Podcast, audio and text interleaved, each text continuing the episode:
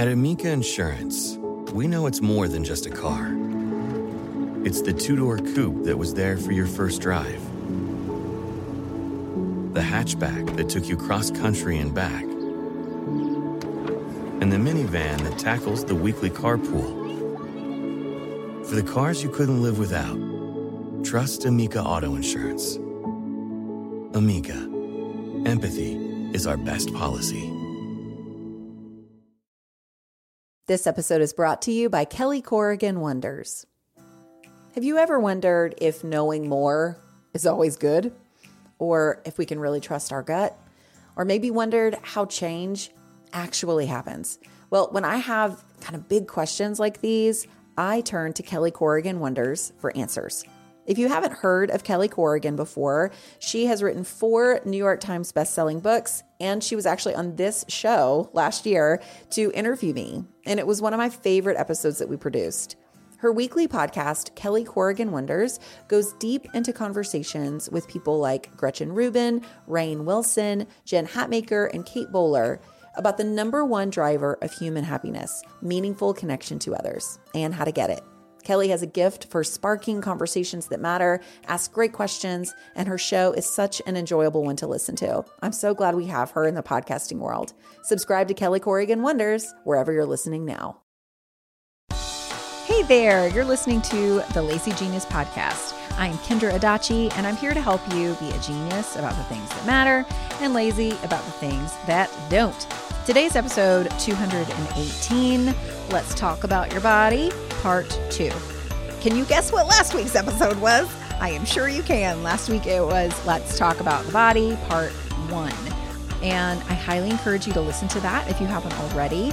I'm laying out 10 principles to think about when it comes to your body and other people's bodies. Five were last week, five are this week. As a reminder, last week's principles were one, the body is amazing. Two, there is no normal body. Three, there isn't a hierarchy of bodies. Four, bodies don't have to be healthy in order to count. And five, there are privileged bodies. Let's jump into the next five. Number six, body neutrality is better than body positivity. Body neutrality is better than body positivity. Okay, hear me out. Here we go. Body positivity is very positive. It really is. If you have talked junk about your own body, which I am very certain you have, you've experienced the body negativity that has been so very pervasive, especially for women in recent years. I remember being in college and every single magazine had something about losing weight or getting a flat stomach or getting bikini ready or how to get sculpted arms and whatever else. It was so obvious that my body was very flawed based on all these things I was saying. There was so much of my body that needed fixing. Side note, maybe a good companion episode to this one is the episode Your Body is Not Flawed because it is not. We're often told it is, but it's not. It's getting better uh, culturally, which is lovely. It used to be we were told that uh, constantly. Thankfully, that language is shifting, but it's still in our psyches. For some of us, really, really deep. We are conditioned to see what's wrong about our bodies uh, instead of what's good, which is why body positivity is positive. Like it's great. I want us to be positive about our bodies. But I think there needs to be a third option, and that is body neutrality. There are a lot of great voices and teachers in this, so I am not I am not the revolutionary here. I am just a student. But the idea is to see all bodies as good bodies. A body is a body is a body. We don't have to give it a grade as good or as bad. We don't have to force ourselves into false positivity when our pants don't fit anymore. And it takes a little extra mental effort to jump that uh, that cultural hurdle of our body suddenly being bad because it got bigger, right? Sometimes that's hard to get past. There's just a lot of freedom though in seeing bodies neutrally. You don't like have to psych yourself up to love your body and everything about it all the time. It can just be a body, like a marvelous, amazing body that is yours. And it's good no matter how bloated or sprained or sick or thin it is. It's just there and it's great. And you can live your life. I think that's why I went on um, like a mini rant in last month's issue of the latest Lazy Letter. Um, I thought I would share a little bit with you real quick. Now is the time of year when we're told to wear the shorts and wear the swimsuit. And I wholeheartedly support both of those statements. It's way too hot in North Carolina to not wear shorts. What I am ready to move away from is the bravery of the moms who do those things. I'd say moms, by the way, because I was talking about being a pool mom. So that's why I talk about moms. Or maybe I'm tired of carrying the mantle of confidence when I just want to be regular and wear my suit and no one give me a medal for it. The shape of one's body is neutral. There shouldn't be morality or value statements or even you go girls attached to it. Not in the end, anyway. I'm ready for all of us to be in our bodies as they are without it being part of our statement of faith or something. I just want to be a person and wear my swimsuit and no one care. As Kate Kennedy often says, oh my gosh, I quoted Kate Kennedy last in last week's episode. It would be nice if women were just allowed to exist. End of the newsletter excerpt. Uh, side note, if you would like to get rants such as this in your inbox, uh, click the link in the show notes or go to thelazygeniuscollective.com slash join. Okay, but that's what body neutrality is. Just being able to exist. Like, let's all just exist in our bodies. Number seven, hormones. Whoo, you guys, hormones should not be ignored. Okay, if you are a woman, hormones are a major part, major part of how your body operates and processes information and moves in the world. In the last episode, I mentioned Bill Bryson's book, The Body, and I want to read to you how he defines hormones. It's so fantastic. Okay, Bill says, Hormones are the bicycle couriers of the body, delivering chemical messages all around the teeming metropolis that is you. They are defined as any substance that is produced in one part of the body and causes an action somewhere else. But beyond that, they are not easy to characterize. They come in different sizes, have different chemistries, go to different places, have different effects when they get there. Some are proteins, some are steroids, some are from a group called amines, amines, amines. I don't know. They are linked by their purpose, not their chemistry. Our understanding of them is far from complete, and much of what we do know is surprisingly recent. Okay, so that surprisingly recent part, Kate Northrup wrote a book called Do Less, and then Maisie Hill wrote a book called Period Power. I've read both of them, and they would both tell you in their books to notice the power of the patriarchy in that lack of research and knowledge regarding hormones because women weren't in the medical and research fields. Like, and female hormones weren't, they weren't studied in detail. So it's very recent. Isn't that the wildest thing? But our hormones are a big part of our bodies, how they function, how we view our bodies, and how we view the world. This is uh, this is where a little bit of that body neutrality comes into. So when I am ovulating, which is a phrase I never really expected to say on the podcast, but when I am ovulating, my stomach is always significantly bigger than when I'm not. Like I have to wear a different pair of jeans, I have to wear a different size up of jeans. But understanding my hormones and seeing my body in a loving but neutral way, it helps me look at that change in my stomach as just part of my body doing its thing, right? It's not bad or good, it just is. I'm just ovulating. And when I ovulate my hormones and organs and whatever's going on down there, it makes my stomach bigger. So rather than beating myself up because I have to wear a pair of jeans in a bigger size because size equals worth, like, mm-hmm, I just stay comfortable and I wear the pants that fit my body during that time, like totally neutral. Hormones just doing their thing. It's also good to pay attention to what hormones do to your moods and your energies. Every period book I have read which I've read several, map the uh the cycle your cycle out in different ways. They like classify it and categorize it in different ways. All of them are very helpful but the one that i resonated with the most that just made a lot of sense to me in my brain was from kate northrup's book do less. She talks about the cycle in seasons.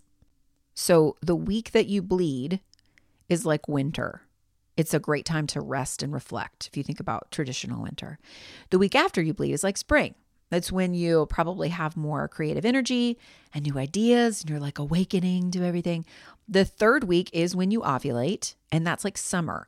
You're open to the world, you're open to people, you're probably pretty fun to be around. It's where most of us like have more of our charisma. And just if, you know, if you're me, you wear bigger pants so you can be more comfortable and enjoy yourself. And then the fourth week before your period is like autumn. You're winding down, you're kind of finishing up projects. You might be uh, kind of like isolating or going inward a little bit. Uh, somewhere in that autumn season is also where you might hold on to like less than helpful patterns in your work and your relationships, and particularly in how kind you are to yourself. Um, autumn, ironically, it's funny because like autumn is a lot of people's favorite season in reality, right? Like the leaves and the lattes and stuff. But in hormones, not so much. And that's really good to know. Like it's neutral, it's neutral information. The number of times I'm able to catch myself and notice those patterns, especially when I'm in autumn, is amazingly helpful. When I'm in autumn, I am weirdly conspiratorial. Like everyone hates me. No one really wants to be my friend. Everyone that I know is waiting with their lists of all the ways that I have failed them. It's like very dire. But paying attention to my hormones in this way, in this very kind, neutral way is helping me be kinder to my body, right? I know when I need to rest. I know when it's good for me to schedule interviews and hang out with people. I do that in summer, right? I know when to wear the bigger pants without it being like a jumping off point for throwing out all the ice cream in the house. I would never do that anyway. Ice cream is my favorite. Um, sushi, pizza, and ice cream, and a good Caesar salad. I think, and in season blackberries. If I had only those things, I would be very content. This is not a favorite foods uh, episode, so we will move on. The point is pay attention to your hormones. This episode is brought to you by Rosetta Stone. Last year, Kaz and I went to Italy, and holy moly, what a trip. The museums, the food, the culture. At least once a week, I still think about the gelato. One thing that would have been nice, though, is to know actual Italian. We used translation apps and we made it work, but I love that I can start learning new languages for future trips now with Rosetta Stone. Rosetta Stone is the most trusted language learning program with 25 languages to choose from. I can learn on the go with downloadable offline lessons in the app or at my desktop. My favorite feature, though, is True accent, which gives me feedback on how well I'm pronouncing words as I'm learning them.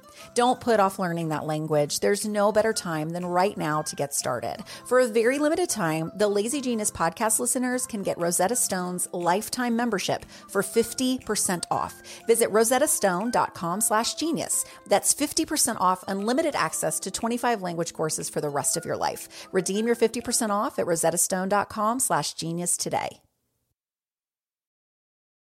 This episode is sponsored by Wayfair. I love being home, especially now that my home reflects my style. No matter your style, Wayfair is your go to destination for home decor. The Wayborhood exists in every zip code because Wayfair helps everyone create a home they love and makes it easy with fast and free shipping. We just hung the Sabine metal curved oval mirror in our dining room, and it's like the room took a deep breath and suddenly feels like itself. To find your own happy place in the Wayborhood, just visit Wayfair on their website or through the Wayfair mobile app. Wayfair, every style, every home. Number eight, the body is not separate from who you are. Okay, there is a weird paradox a lot of us carry with this one. We let our bodies determine our worth. If our bodies are not ideal, if we're not crossing that finish line we think we're supposed to cross with our bodies, we beat ourselves up and think we're not really worthy. And we miss out. We let our perception of our bodies impact our whole life. But also at the same time, hence the paradox, we're completely separate from our bodies. We don't breathe thoughtfully. We don't listen when our headaches or our neck pain or our heart rates are trying to tell us something. We can be very detached from our bodies, but it's all connected. Your body, your mind, your feelings, your soul, they're all connected. When we divorce our bodies or other people's bodies from their humanity, it's not great. Um, I want to give you another. Uh, I quoted Sonya Renee Taylor a couple times in the last episode. She wrote a book called The Body is Not an Apology. She says this about fat bodies in her book, The Body is Not an Apology. Making fat familiar means bearing witness to fat bodies in joy, pleasure, desire, nature, rest, love, movement, and nourishment. Making fat familiar means bearing witness to fat bodies and joy, pleasure, desire, nature, rest, love, movement, and nourishment. I think that is just exceedingly beautiful. If we detach, detach the body from those things, from joy and pleasure and rest and nourishment, we are either living in half measures ourselves or we are not bearing witness to the humanity in the bodies that we have uh, been conditioned to think are not normal. If we see a body as not normal, that doesn't have that privilege that we talked about in the last episode, we're divorcing that person's humanity from them because we're dismissing their body, which means we're dismissing them. We're dismissing their humanity. The body is not separate from who you are. You can and should embrace your own body and the bodies of others as amazing, good, neutral, and integrated into a person's very being. Number nine, your body is not something to fix. One of my favorite teachers about this is Sarah Landry. She is known on Instagram as the Bird's Papaya. Most of her posts are giving us permission to not fix our bodies, that they are good as they are she she's kind of run the gamut. She has experienced disordered eating. She's had four children, three of them like over a decade ago, and then a new baby in just the last few months. She has been it's it's like an understatement to say that she's been an encouragement to me, but she has been like such a powerful encouragement to me, both in her words and in her pictures that she puts on Instagram. She shows her body fully in lots of seasons, honoring it each time. There is no fixing. There's only living. Like it makes me want to cry just thinking about it. A lot of what I've said in this episode and in last week's, it fits under this point pretty broadly. But I want to say this specifically. Your body is not something to fix because it isn't flawed. Again, there's an entire episode dedicated to that idea. I told you that last week that there's an episode called The Body is Not Flawed.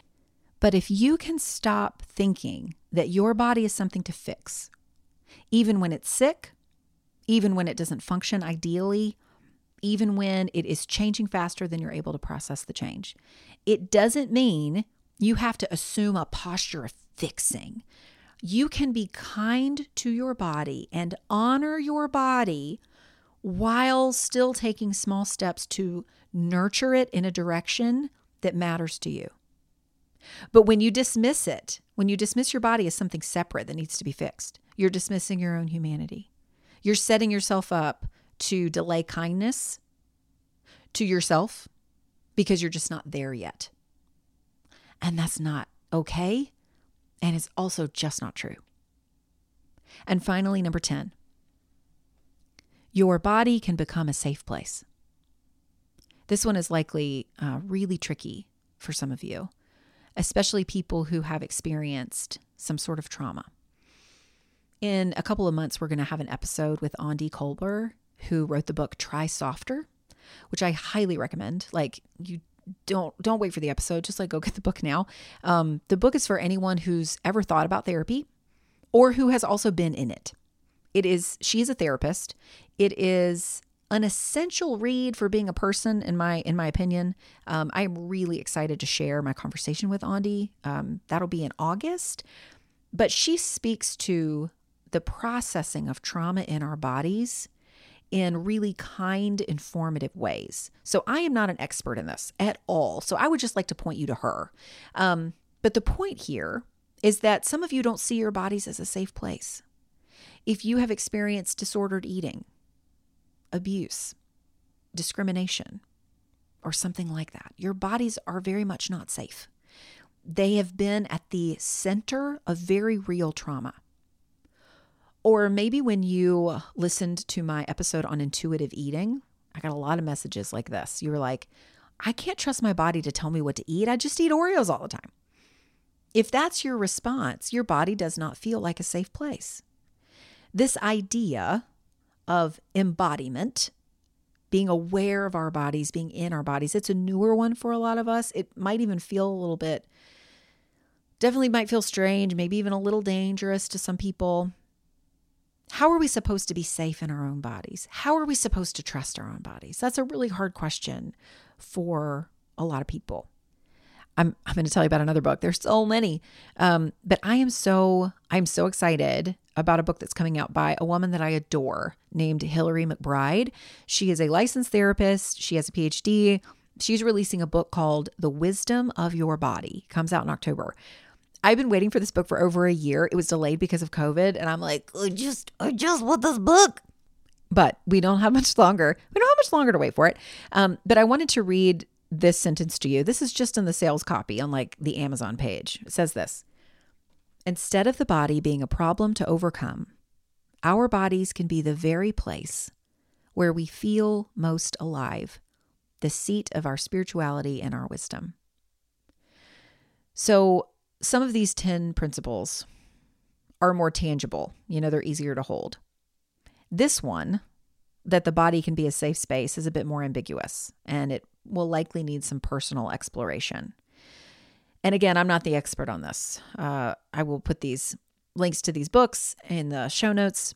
But as a person who has been paying more attention to being in my body, to listening to it, trusting it, resting in it, not fighting against it, seeing it as a as good as being made good, it's a really worthwhile journey to begin.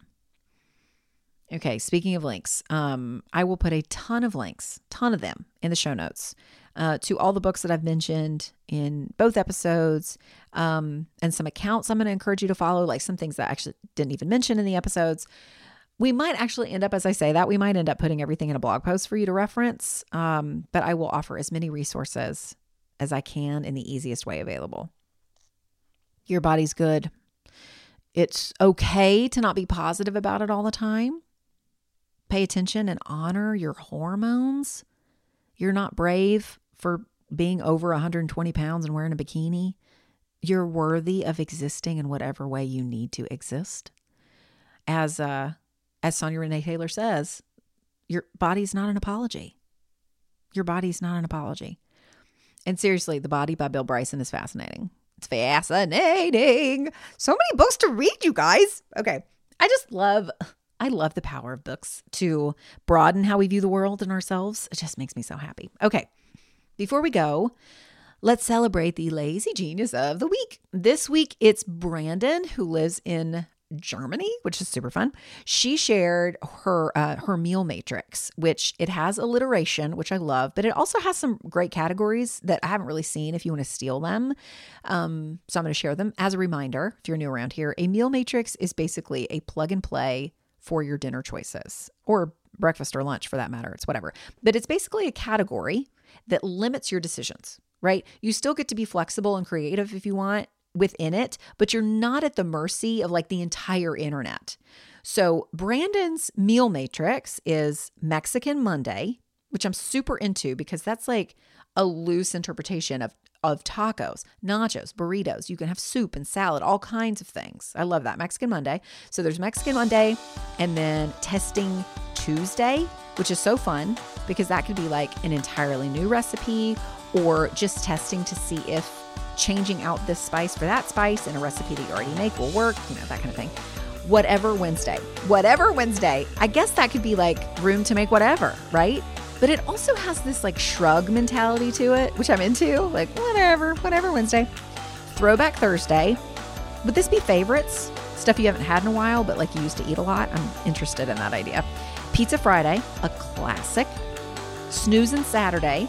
So maybe like super easy stuff. And then Charcuterie Sunday. You just put anything on a board and you have a meal. It's so great. This is such a great meal matrix, Brandon. I hope that you guys heard something that you want to use too. But congratulations, Brandon, on being the lazy genius of the week. Okay, that's it for today. Thanks for listening, everyone. Until next time, be a genius about the things that matter and lazy about the things that don't. I'm Kendra. I'll see you next week.